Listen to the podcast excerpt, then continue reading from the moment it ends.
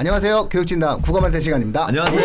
반갑습니다. 어, 이렇게 저희가 평소보다 네. 목소리가 센 이유는 네. 이제 2월의 마지막 방송이기 때문에 그렇습니다. 아 이것도 좀 이렇게 뭐라 찍으니까 힘드네요 사실 아, 솔직히 아, 예. 지금 제일 기분 좋습니다 아 예. 어 그렇죠 그렇죠 예. 우리들이 수업 30분 남겨놔서 아, 아 그래서 애들이 이제 수업이 이제 다 끝나면 그렇게 좋아하는 거였구나 서운해하지 말아야겠다. 아, 자, 저희가 네 번째 주제를 잡았던 내용이 바로 이제 그 2월 말이잖아요. 2월 말이면 이제 3월 신학기 개강이 되고 3월 신학기 개강이 되면 이제 2학년도 그렇고 3학년도 마지막 내신을 위해서 그다음에 이제 고등부 위주로 그렇죠. 놓고 본다고 했을 때는 예비고일은 이제 거의 전쟁과 같은 내신 그렇죠. 싸움이 시작되고 예.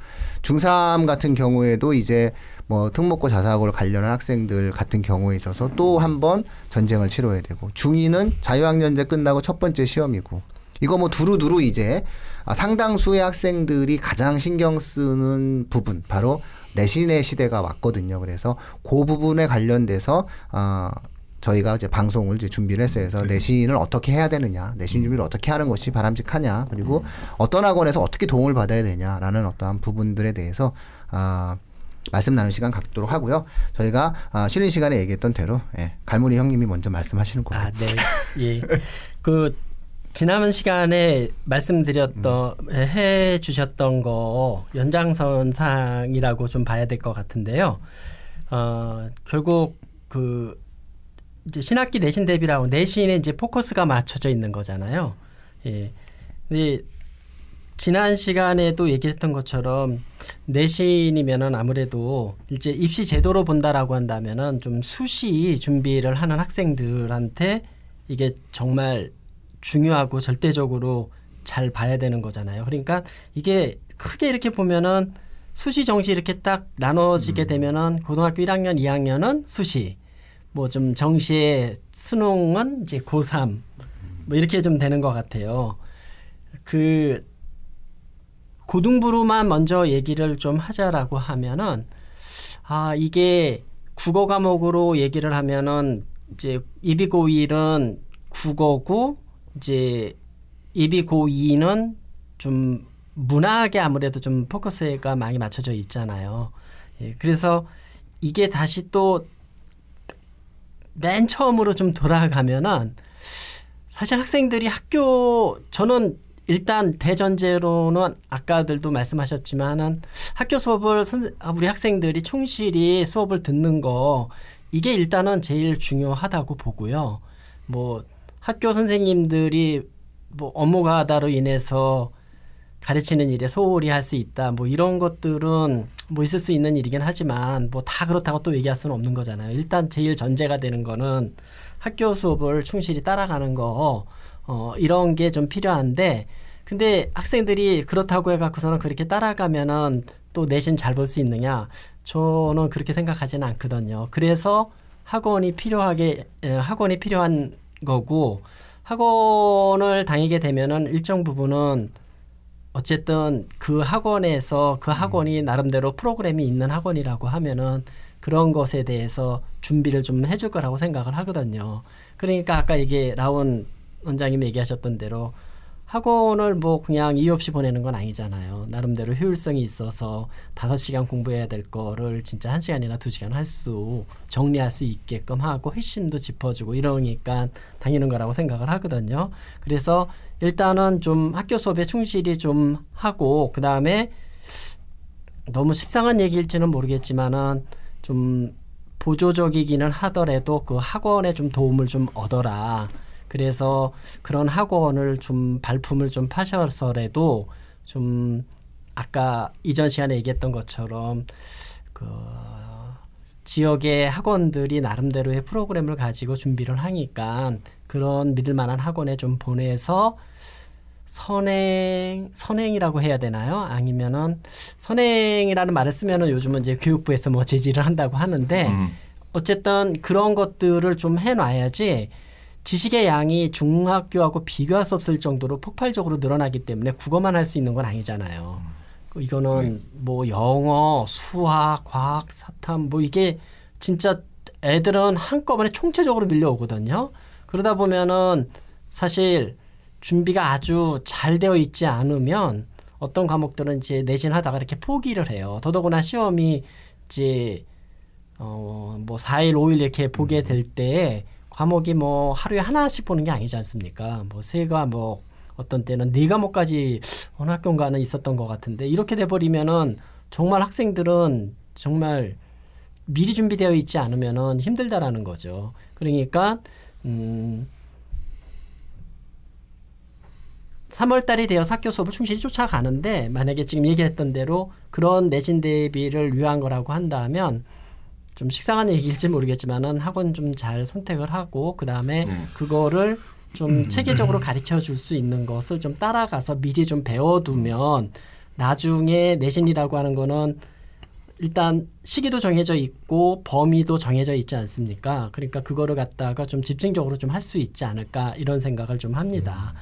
어, 한 말씀만 더 드리면은 중등부 같은 경우에는 그 사실 제가 좀 알아본 바에 의하면은 크게 이렇게 뭐 비문학과 문학이 있다라고 하면 학생들은 오히려 비문학 제 저는 비문학 독서를 많이 좀 어려워할 것 같은 느낌이 많이 드는데 오히려 그렇지 않고 문학을 많이 어려워한다고 하더라고요. 그래서 왜 그러냐라고 얘기를 하니까 실제로 우리가 이제 시라든가 이런 거에 있어서 시의 우리가 함축성이라든가 뭐 비유와 상징 이런 것들을 학생들이 의외로 굉장히 어려워한다고 그러더라고요. 그걸 갖다가 이렇게 응용해서 이렇게 하는 것이 생각처럼 학생들은 이렇게 좀 이렇게 쉽게 접근하기가 좀 어려운 것 같더라고요. 그러니까 이제 이게 학생이 내가 시가 좋아 또는 소설이 좋아 이런 것과 그러니까 진짜 중등부에서 잊어먹지 마셔야 될 것은 교과목으로서의 국어는 좀 다르다라는 것을 좀 인지하시고 그런 것들도 만약에 고등학교를 좀 대비를 할 때에는 아 이거 좀 제가 뭐 자꾸 말이 좀 오해의 소지가 있는데 저 아까 처음에 말씀드렸던 거 굳이 꼭 학원에 다녀야 되냐 하는 그런 본질적인 문제도 있긴 하긴 하는데 만약에 입시 쪽으로 내가 아이를 어느 정도는 좀 방향을 좀 잡고 그런 쪽으로 우리 아이를 좀 공부를 시켜야 됐다라고 한다라고 하면은 학원의 도움을 좀 받아야 되는 거는 어쩔 수 없는 현실인 것 같아요. 예, 그래서 그거를 좀 말씀을 좀 드리고 미리 그런 것들을 좀 해놔야지 아 그런 것들이 나중에 결국은 아이의 학생의 그 부담을 좀 덜어줄 수 있다라는 거를 꼭 좀 잊지 않았으면 좋겠다라는 것으로 말씀드리겠습니다. 어, 감사합니다.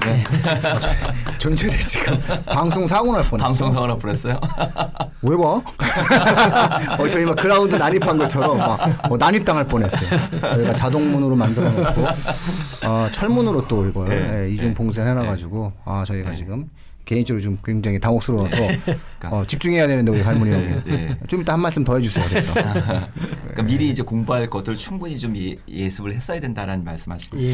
예. 선행은 어쩔 수 그럼요. 없죠. 예, 예. 그러니까 뭔, 예. 뭔가 어떤 부분에 대해서 한 번 알고 들어가는 그럼요. 것과 예. 그렇지 않은 것이 갖고 있는 차이가 예. 있죠. 선수 학습과 선행 학습을 좀 나누더라고요. 음.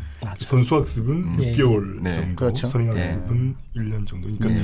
선수학습과 선행학습의 목표, 음. 도달해야 될 목표가 좀 다르게 설정했으면 좋겠다는 게 들어요. 그러니까 예. 선수학습의 경우는 바로 한 학기 뒤의 시험에 초점을 맞춘다고 하면 예. 선행학습은 그 교과가 추구하는 근본적 역량을 음. 좀 향상시키는 음. 그렇게 준비되면 그렇죠. 더 좋겠습니다. 예. 음.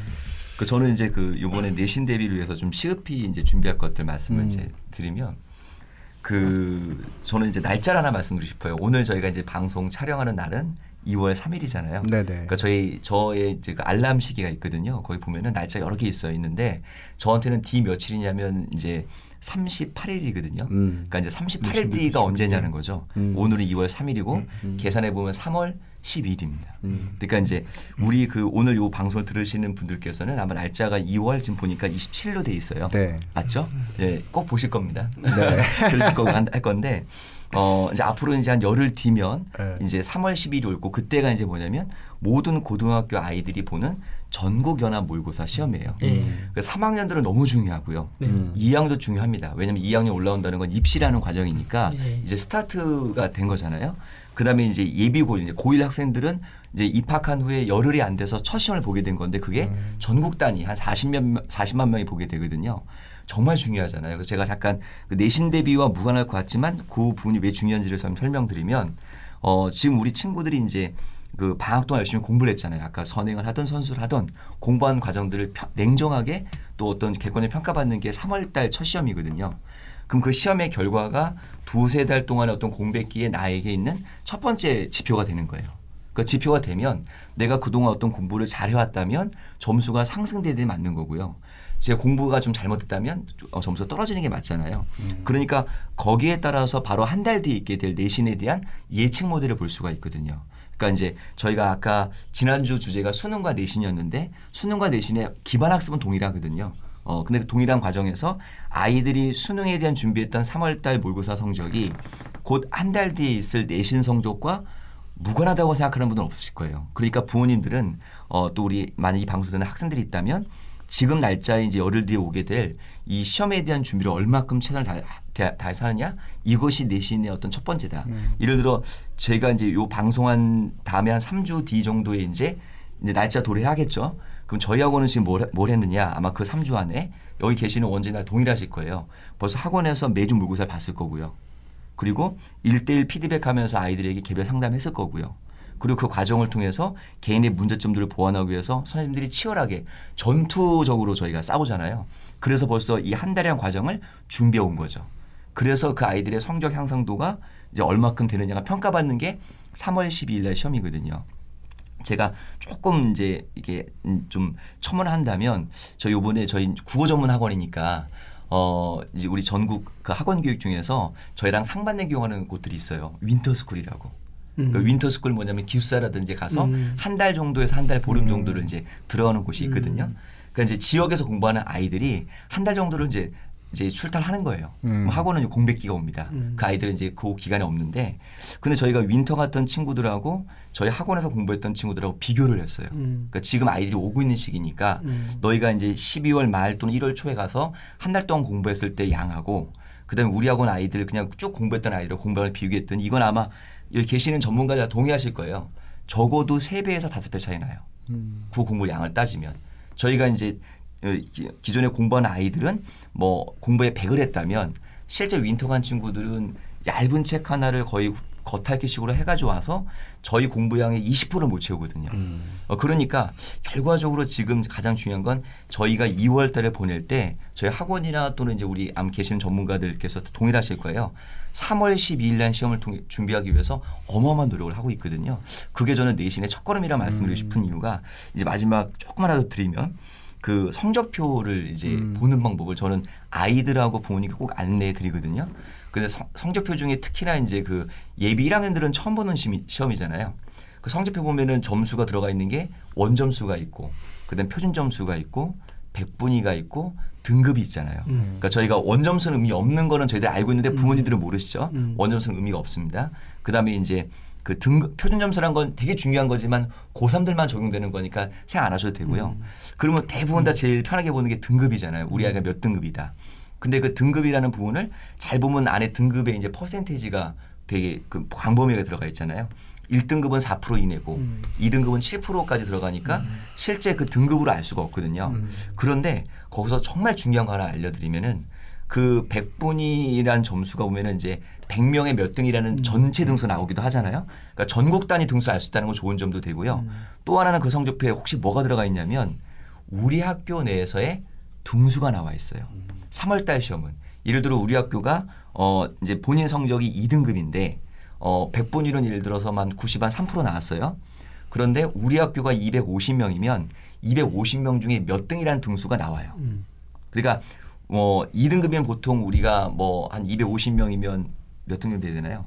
예, 7호 3조 30 15등. 네, 30등 정도 해야 되잖아요. 30등, 15등 그 사이를 왔다 갔다 해야 되잖아요. 2등급이면. 그런데 이 아이가 내신 그 우리 학교 등수를 봤더니 한 80등 나온 거예요. 음. 그럼 그 친구는 수능 쪽 공부는 잘했는데 그 학교의 내신에서는 밀렸다는 뜻인 거죠. 그러니까 이거는 이제 그 아이 그 학교의 아이들이 잘할 수 있어요. 잘하는 아이들 때문에 그럴 수도 있고 반대로 우리 학교가 우리 아이가 한 4등급인데 학교 등수로는 한 2등급 나온 거예요. 등급으로 따지면. 그러면 이 친구는 뭐냐면 좀 조금 학교 성적이 떨어지기도 하지만 내신을 잘할 수 있는 게 되잖아요. 그러면 예비 고1 고등학교 입학한 첫 친구가 봤을 때 자기의 3월 10일 날 성적을 가지고 첫 자기 내신에 대한 그 어떤 가늠자를 만들 수가 있거든요. 정말 중요합니다. 그래서 학원에서 그 고1 같은 경우 예비 고1 같은 경우는 목숨을 걸고 저희 공부를 시키고요. 고2나 고3은 입시잖아요. 그러니까 입시에 대한 어떤 그 향상도를 볼 수 있는 게 결국 3월달 또 첫 시험이니까 지금 아마 학원들은 거의 초비상으로 돼 있죠. 지금 코로나가 좀 힘들지만 저희 그거에 아랑곳하지 않고 또 열심히 아이들 마스크 쓰고 공부시키고 있거든요. 그러니까 지금 저는 내신을 어떻게 하면 실피 준비할 때 주- 어, 제일 중요할 것인가 말씀드리면 지금 부모님이 이 방송 들으셨을 때 꼭 날짜를 3월 12일 날 시험을 어떻게 보느냐가 내신의 첫걸음이다라고 는 말씀드리고 싶습니다. 좋은 말씀. 네. 한번 좀 확인을 해볼 수 있겠네요. 예. 네. 굉장히 좋은 말씀. 코로나는 이, 저기 사주 후에 잡혀 있지 않을까. 그, 그리고 이 모의고사 들었네요. 모의고사 성적표와 관련해서 또 한번또 네. 기억을 했으면 좋겠는 게 말씀하셨던 백분위거든요. 근데 재학생들은 백분위를 고지고대로 보면 안 된다는 걸 꼭 알려주고 싶어요. 그러니까 가장 중요한 게 백분위이고 서울시 교육청은 아마 그 수능 이제 모의고사 끝이 나고 나면 분석서가 나오죠. 음. 그러니까 아? 어, 누적 도수가 나와요. 어. 점수대별로. 예. 그것도 좀 점검해서 예. 자신의 위치를 좀 확인했으면 좋겠고 또 아주 중요한 것은 재학생들의 경우는 고3이 될 때까지 100분위를 기준으로 자기의 위치를 늘 확인을 해야 하는데 그렇죠. 극상위권에 해당되는 그러니까 100분위 음. 99 이상 99, 98까지는 그것이 이제 지속적으로 98이나 99를 받는 친구들은 수능에서도 1등급을 받을 수 있는 아이지만 끄트머리에 걸린 아이들 보통 이제 국어의 경우는 4.7% 정도에서 그렇죠. 1등급이 네. 형성이 되면 96이나 95점점점 붙는 아이들은 1등급이라는 생각을 안 하는 자세가 굉장히 중요합니다. 그렇죠. 1등급이 아니거든요. 네. 그러니까 재수행이나 수능 재수행이나 N수생이 들어오게 되면 필연적으로 2등급이에요. 네. 저희가 재중반에서 강의를 해보면 아이들이 공통적으로 하는 말이 이거거든요. 저, 저 학생 때 모평 때처럼 점수만 나왔으면 예. 재수 안 어디, 했어. 어디 갔어요? 근데 이상해요. 늘 그랬는데 이상한 게 아니라 당연한 것이다. 특히 2등급 원절이 있는 친구들, 이게 네. 어, 종하늘 교육 자료로 기억이 되는데 100분위 대별로 수능 때 하락하는 점수의 폭이 나와 있었는데 그러니까 상위권의 경우는 한 1에서 2 정도 100분위가 떨어지는데 중상위권의 경우는 2에서 3, 네. 중위권은 무려 3에서 5가 떨어져서 네. 네. 점수를 예측할 수 없을 정도의 점수가 나온다. 이 사실 꼭 좀 기억을 했으면 좋겠습니다. 그렇죠. 네. 이 더불어서 제가 이제 내신이랑 내신 이야기 그러니까 신학기 준비하는 그 이야기를 좀 꼭 드리고 싶은데 저는 꼭 그 말씀드리고 싶은 게 수행 평가에 대한 이야기예요. 음. 아까 우리 아, 그럼요. 이재식 네. 원장도 음. 수행 평가에 대해서 이야기했잖아요. 그런데 이제 국어 교과의 수행 평가의 유형을 보면 대체로 학교들마다 거의 비슷해요. 특자가 아닌 이상은 음. 말하게 하거나 글로 쓰게 하거나 마, 글로 쓴 후 말하게 하는 겁니다. 그러니까 표현에 좀 이렇게 유창할 수 있는 준비를 좀 시켰으면 좋겠고요. 최근에는 그 미디어를 좀 활용하게 하죠. 그러니까 PPT나 Prezi를 통해서 발표하게 해요. 음. 프레젠테이션 능력이 중요하다는 겁니다. 그 다음에 UCC를 만들어 제출하게 하기도 해요. 어떤 중학교에서는 실제로 시험 안 치고요.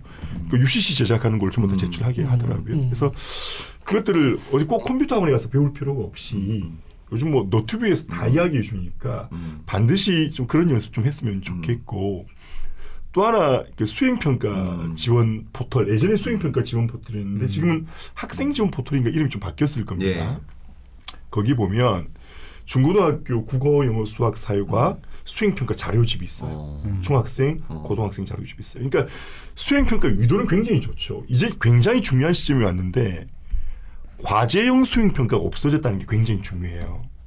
그러니까 제가 들은 이야기인데 대체어머님들이 아이들 학원 다 보내놓고 엄마들끼리 모여서 수행평가 모임한다면서요. 이걸 못하는 거 이제. 즉 엄마 찬스, 아빠 찬스 할 수 없다. 과제 중심의 수행평가가 없고 말 그대로 과정 중심의 수행평가에서 학교에서 해야 돼요. 그 학교에 정말 국어 교과 역량이 필요한 거거든요. 근데 이 과정 중심 평가가 얼마나 유효하고 가치 있느냐면 제가 초등학교 6학년 학생에게 백석이 남신유주 유동 박시봉방을 가르쳤어요. 어렵잖아요. 초육 중1에게 이 작품을 가르치는 것이. 근데 어떻게 가르쳤냐면 아까 말씀드렸던 수행평가 자료집대로 가르쳤어요. 그 순서가 어떻게 되냐면 이게 스토리가 있는 시니까 이 시를 읽고 네 개의 컷으로 만화를 그리라고 그럽니다. 아이들이 이 시가 무엇인지 모르는데 소리내서 읽어보게 하고 만화를 그리게 해요.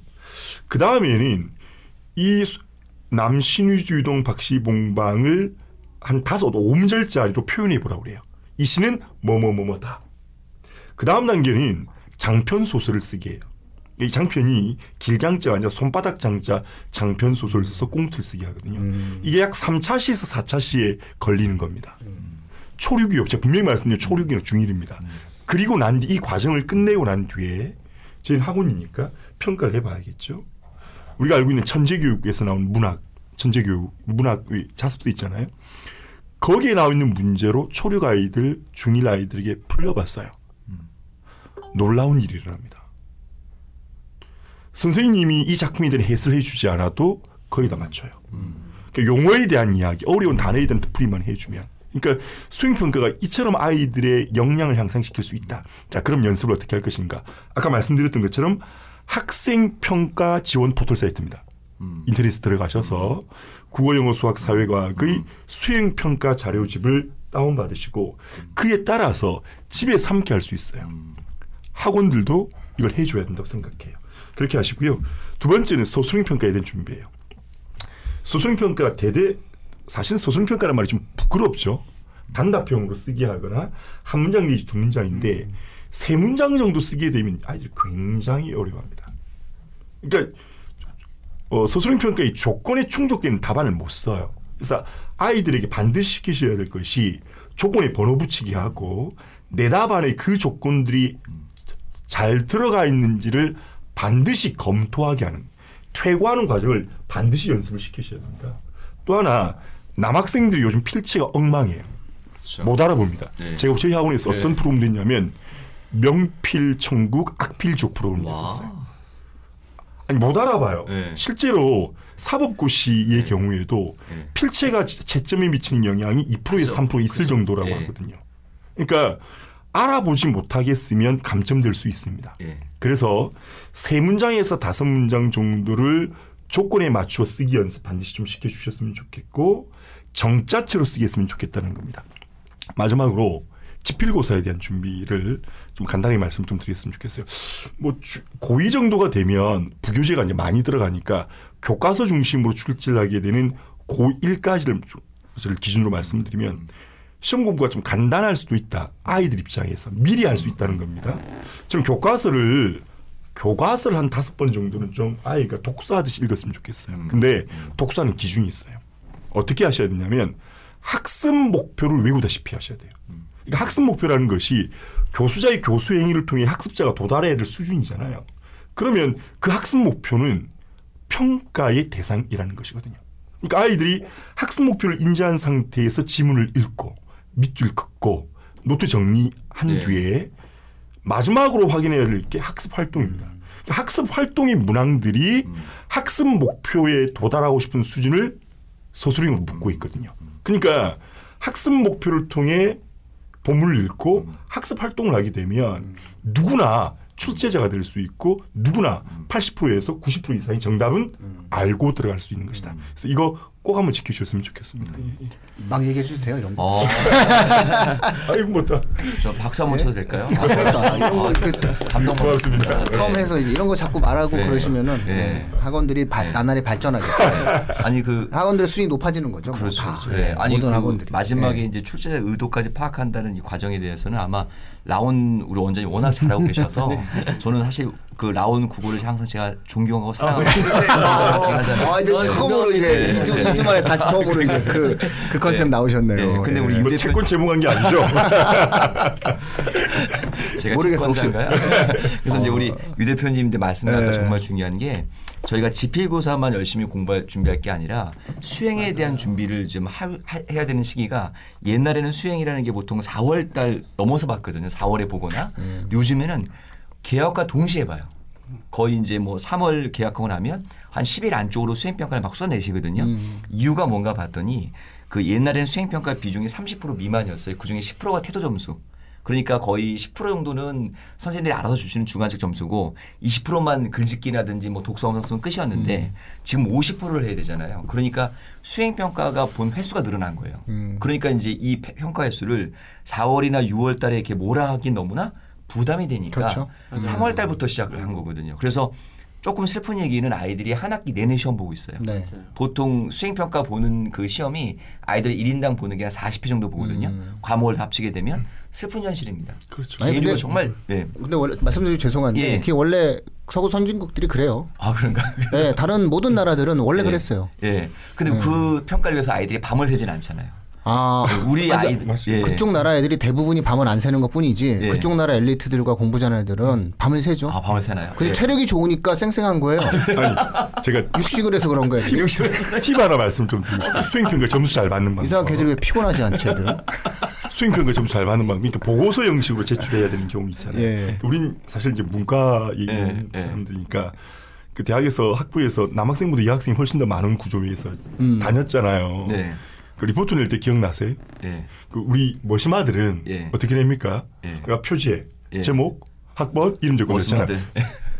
가시나들은 어떻게 하는 거예요? 가시나들은 막 테두리를 넣어요. 띠. 띠, 예, 그렇죠. 띠 두고. 예. 우리는 그 스테플러 콕 찍은 거 이렇게 선생님 철도 안. 하는데 마감하고 막 예. 색지를 넣고 그렇죠. 그러잖아요 존경합니다 선생님 뭐 이런 거 쓰고. 자, 이거 굉장히 중요한 포인트예요. 네.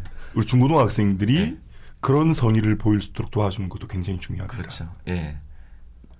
초록 저 정성적 보- 평가니까, 예. 보기 좋은 거, 그럼요. 보기 좋은 예. 거 충분히 예. 가점이 될 수 있는 요소이기 예. 때문에 예. 두 가지를 좀 세 가지를 기억해야 됩니다. 첫째는 제출 일자만 지켜도 기본 점수를 받아요. 음. 두 번째 이쁘게 적으세요. 이쁘, 네. 꾸미세요. 이쁘게 꾸며서 선생님의 마음을 열어두어야 돼요. 음. 세 번째 띄어쓰기나 맞춤법에 유의해야 돼요. 음. 아이들이 대부분 퇴고의 과정을 거치지 않고 제출합니다. 이것만 돼도 음. 다른 아이들과 음. 다른 그러니까. 과제가 됩니다. 아, 저 잠시 순간 음, 저그 대학 때 띠들러줬던 여 학생 뭐 하나 지금 아, 걔 가- 갑자기 보고 싶어져가지고 아, 나 갑자기 순간 제가 마지막 마지막 내용을 잘 놓쳤습니다. 아, 예, 정말 이제 방송이 길어지니까. 예. 저는 사실은 제 옆에 있는 친구가 그 학교 선생님이에요. 그래서 네. 옆에 있는 친구는 예, 제 아, 아내예요. 아, 네. 아유. 공교, 공교 교사인데요. 제 과정을 보면 좀 답이 있는 것 같아요. 저는 지켜보는 입장인데 음. 결국은 본인이 만든 자료에서 다 출제할 수밖에 없더라고요. 음. 그래서 학생들이나 학부모님한테 말씀드리고 싶은 게요. 선생님께서 띄워놓으신 PPT에 대부분 음. 학생들이 집중을 안 하거든요. 근데 음. 굉장히 정성 들여서 만들고 음. 요즘에는 그냥 출판사에서 주는 것 갖다 쓰지 음. 않아요. 맞아요. 다 선생님들께서 사실 학원보다 학교에서 그런 교육이 정보통신에 대한 교육이 음. 굉장히 발달되어 있거든요. 그러니까 선생님들께서 거의 방학 내내 준비하셔서 음. 활용하시는 거거든요. 음. 새워 활용하시고 그래서 음. 학교 선생님 띄워주신 PPT 잘 봐야 되고요. 그리고 그 학습지는 그 선생님의 시그니처예요. 그러니까 음. 그 학습지를 통해서 본인 수업을 진행하는 게 요즘에 거의 수업 방식 대세이기 음. 때문에 학습지에 관련된 건 진짜 딸딸 외워서 완벽하게 자기 걸 만들어야 돼요. 그래서 저는 음. 정말 본질은 그거라고 생각해요. 음. 뭐 학원을 떠나서 학원은 제가 아까 효율성이라고 음. 말씀드렸잖아요. 지난 음. 시간에요. 그래서 학교 수업 정확히 듣고 선생님이 농담하는 것까지 다 적어야 되고 그리고 선생님이 주는 자료들은 거의 아까 말씀하신 것처럼 다섯 번 정도 읽어서 자기 음. 걸로 만들어야 되고요. 음. 그리고 저는 아까 유 원장님 말씀하실 때 그거 굉장히 동감했는데요. 음. 교과서 읽을 때 학습 목표 맞아요. 그리고 네. 지문 보고 학습 활동까지 보는 거 그것만 제대로 하더라도 음. 기본 음. 이상은 충분히 그렇죠. 나온다고 저는 생각해요. 그래서 다른 것보다 떠나서 주어진 환경에서 그 주어진 것을 완벽하게 하려고 하는 거 그리고 그게 스스로 안 되고 혼자 못할 때 저는 학원을 갈 때 많이 도움을 받는다고 생각해요. 그리고 저희 학생들 중엔 그런 친구들도 있거든요. 내신 때만 학원을 쉬는 친구들. 근데 되게 음. 어떻게 보면 똑똑한 친구예요. 어. 자료는 받아가요. 자료는 받아가요. 자료는 받아가요. 네, 그래서 그런 친구들은 되게 머리가 좋을 수도 있는 거. 저는 그냥 뭐 그럴 수도 있다고 생각해요. 근데 효율성인 부분까지도 내가 하겠습니다라고 한 친구들이거든요. 근데 역시 기본은 뭐 주어진 자료들 그리고 주어진 선생님 말씀을 정확하게 자기 걸로 만드는 과정이 확실하다면 저는 그런 친구들은 뭐 어디 가더라도 내신 성적은 충분히 잘 나올 거라고 생각을 합니다. 저, 그 우리 라온님의 말을 좀 네. 이렇게 그 해석을 좀 해드리자면 우리가 교육제도 발표를 하잖아요. 어, 이제 교육제도 발표를 오전 10시에 네. 합니다. 그러면 저희가 오후 2시에 설명회를 하거든요. 어, 예. 실시간으로 거예요. 그러니까 좀 이렇게 좀 이렇게 좀 이렇게 잘한다 예. 이런 거죠. 10시에 발표했는데 예. 우린 2시에 설명회 할수 있어. 예. 궁금하시면 오세요라고 얘기하거든요. 그래서 아 뭐 반드시 그날 저녁에 설명을 해드려요. 어, 그 예. 거대한 형태의 교육제도가 발표되면은 설명을 하죠. 예전에 뭐 제가 강의를 했을 때 수능이 오늘 발표하면 오늘 해제를 하거든요. 그렇죠. 문제 보면서 그 자리에서 음. 그 자리에서 그냥 설명하거든요. 이게 이게 뭘 의미하는 거냐면은 해석의 능력인 거죠. 음. 그러니까 앞서 선생님들께서 이제 PPT를 만드셨다. 만약에 학교 선생님께서 PPT를 띄웠다면 이거는 무조건 뭐 선생님 사진을 찍을까요? 뭐 이러면서 막 애가 막 음. 오, 애가 막, 네. 막 나서야 되는 거예요. 선생님 그 사진을 찍어도 돼요? 뭐 이러면서 어, 수업 시간에 사진을 찍어도 돼요? 그러면 선생님 음, 한번 찍어봐. 뭐 이럴, 이럴 거 아니에요. 이거 찍어야 돼. 왜냐면은 어, 그 만드는데 얼마나 힘든데 본인은 그렇죠. 뭐 한번 네. 만들어 봤대요. 누군가를 위해서 만드는 음. 그이 자료에 대한 부분이거든요. 근데 중요한 거는 수없이 많은 자료는 의미가 없어요. 시험 성적을 보장해 주지 않아요. 프린트를 100페이지를 줘보세요. 애가 그 100페이지를 갖고서는 점수가 나오나 중요한 거는 자료가 아니라 자료의 해석이죠. 그래서 우린 이걸 갖다가 데이터라고 얘기하는 거거든요. 음. 그렇죠. 데이터의 홍수다라고 하는 건 뭐냐면 데이터의 해석력이 있어야 되는 거거든요. 그렇죠. 예. 신종 코로나가 만들었지만 만들어져 유행을 했는데 정말 이재에 밝은 사람은 마스크로 돈을 번단 그렇죠. 말이죠. 예. 그것처럼 실질적으로 해석에 대한 문제인 거고 그 해석을 빨리 정확하게 해주기 위해서 학원 교육에 도움을 받는 거죠. 그러니까 효율적이다라는 말씀 그런 말씀을 하신 것 그렇죠. 같아요. 네. 그러니까는 아, 혼자서 그걸 갖다가 하기보다는 이거는 이렇게 이렇게 해석해내고 이렇게 이렇게 의미 부여를 하는 것이 맞는 거야라는 것을 안다라고 했을 때는 본인이 가져야 되는 다양한 형태의 시간을 세이브할 수 있는 거죠. 그렇죠. 아니 어쨌든 그러면 그 학생은 결국은 이제 뭐 수학 공부도 해도 되고 다른 공부를 해도 되죠. 그러니까 저는 오히려 국어는 학원을 다니고 굳이 만약에 학원을 만약에 정리를 해야 된다면 다른 과목 학원을 정리하는 게 이 텀에 맞는 거지. 왜냐하면 시간 대비 효율성이 안 나와요. 수학 같은 경우에 오히려 이때 차라리 개인 그 멘토 선생님을 붙여가지고서 내가 모르는 문제만 집중적으로 질문하는 게 나은 효율적인 방법이라고 생각하거든요. 만약에 저한테 고등학교 내신 대비를 위해서 학원 배치를 어떻게 할 거냐라고 얘기한다면 어, 수학은 가외. 예, 수학은 대학생 가외. 뭐, 뭐 이렇게 좋은 가외 할 필요도 없어. 어, 네가 모르는 문제 풀어줄 수 있는 가외. 어, 왜? 시간 어, 나 야, 야 일주일에 3일 못 가. 딱 그 정리해 놓고. 영어 음 영어 지문 해석해. 영어 수준에 따라서. 영어를 만약에 잘한다 싶으면은 어 영어 잘한다 싶으면 학원 가. 중간 어 가외. 영어 단어 외워줘야 되니까 그 네가 모르는 영어 단어 정리할 수 있는 거. 국어는 학원 가. 국어는 가을까지 못 시켜줘. 그냥 학원 가서 대충 듣고 가서 공부해. 이렇게 저는 할 것 같아요. 왜냐하면 이게 활용도 있는 어떤 해석이 좀 안 나오는 부분들이 있는 거죠. 그래서 결국 중요한 것은 효율적이다라고 하는 것이 주는 것은 최소 비용 최대 효과인데 최소 비용 최대 효과를 아, 입시적인 측면으로 우리가 재해석한다고 얘기했을 때는 가장 적은 시간을 들여서 가장 좋은 성적을 얻는 거예요. 예. 그러기 위해서 예. 학원의 도움을 받는 거기 때문에 각자의 어떠한 과목과 수준에 따라서 각자의 어떤 상황에 맞는 가장 가성비 있는 학원을 선택하시면 되지 않을까 싶습니다. 우리 방송이 공중파에 나온다 생각합니다. 어유 빨리 진행을 가셔서. 공중에서 방송을 합시다 공중에서. 아, 자, 또 이렇게 해가지고 또 2월 방송도 마치고요. 예, 저희가 또 3월에 또, 예, 네, 또, 재밌는 시간이었습니다. 예. 경쾌한 시간으로, 예, 더 좋은 주제로. 예, 네. 찾아뵙도록 하겠습니다. 예. 네. 다음에 좀 더 이렇게 좀 이렇게 역동적인 주제로 한번, 네, 네. 또 청취자분 한번 찾아뵙도록 한번 하겠습니다. 다음에 저희끼리 한번 싸울 수 있는 토론 주제로 주시면 싸움은 별로 안 일어날 것 같아요. 근데 제가 벌써 두 번 만나보니까 존경하고 사랑하고 어, 좋아하고 뭐 이러는데 뭐 어떻게 되겠어요. 자, 3월에 뵙는 걸로 하고, 예, 예. 저희 국어 맛에 마치도록 하겠습니다. 예. 감사합니다. 감사합니다. 고맙습니다. 고맙습니다. 고맙습니다. 고맙습니다.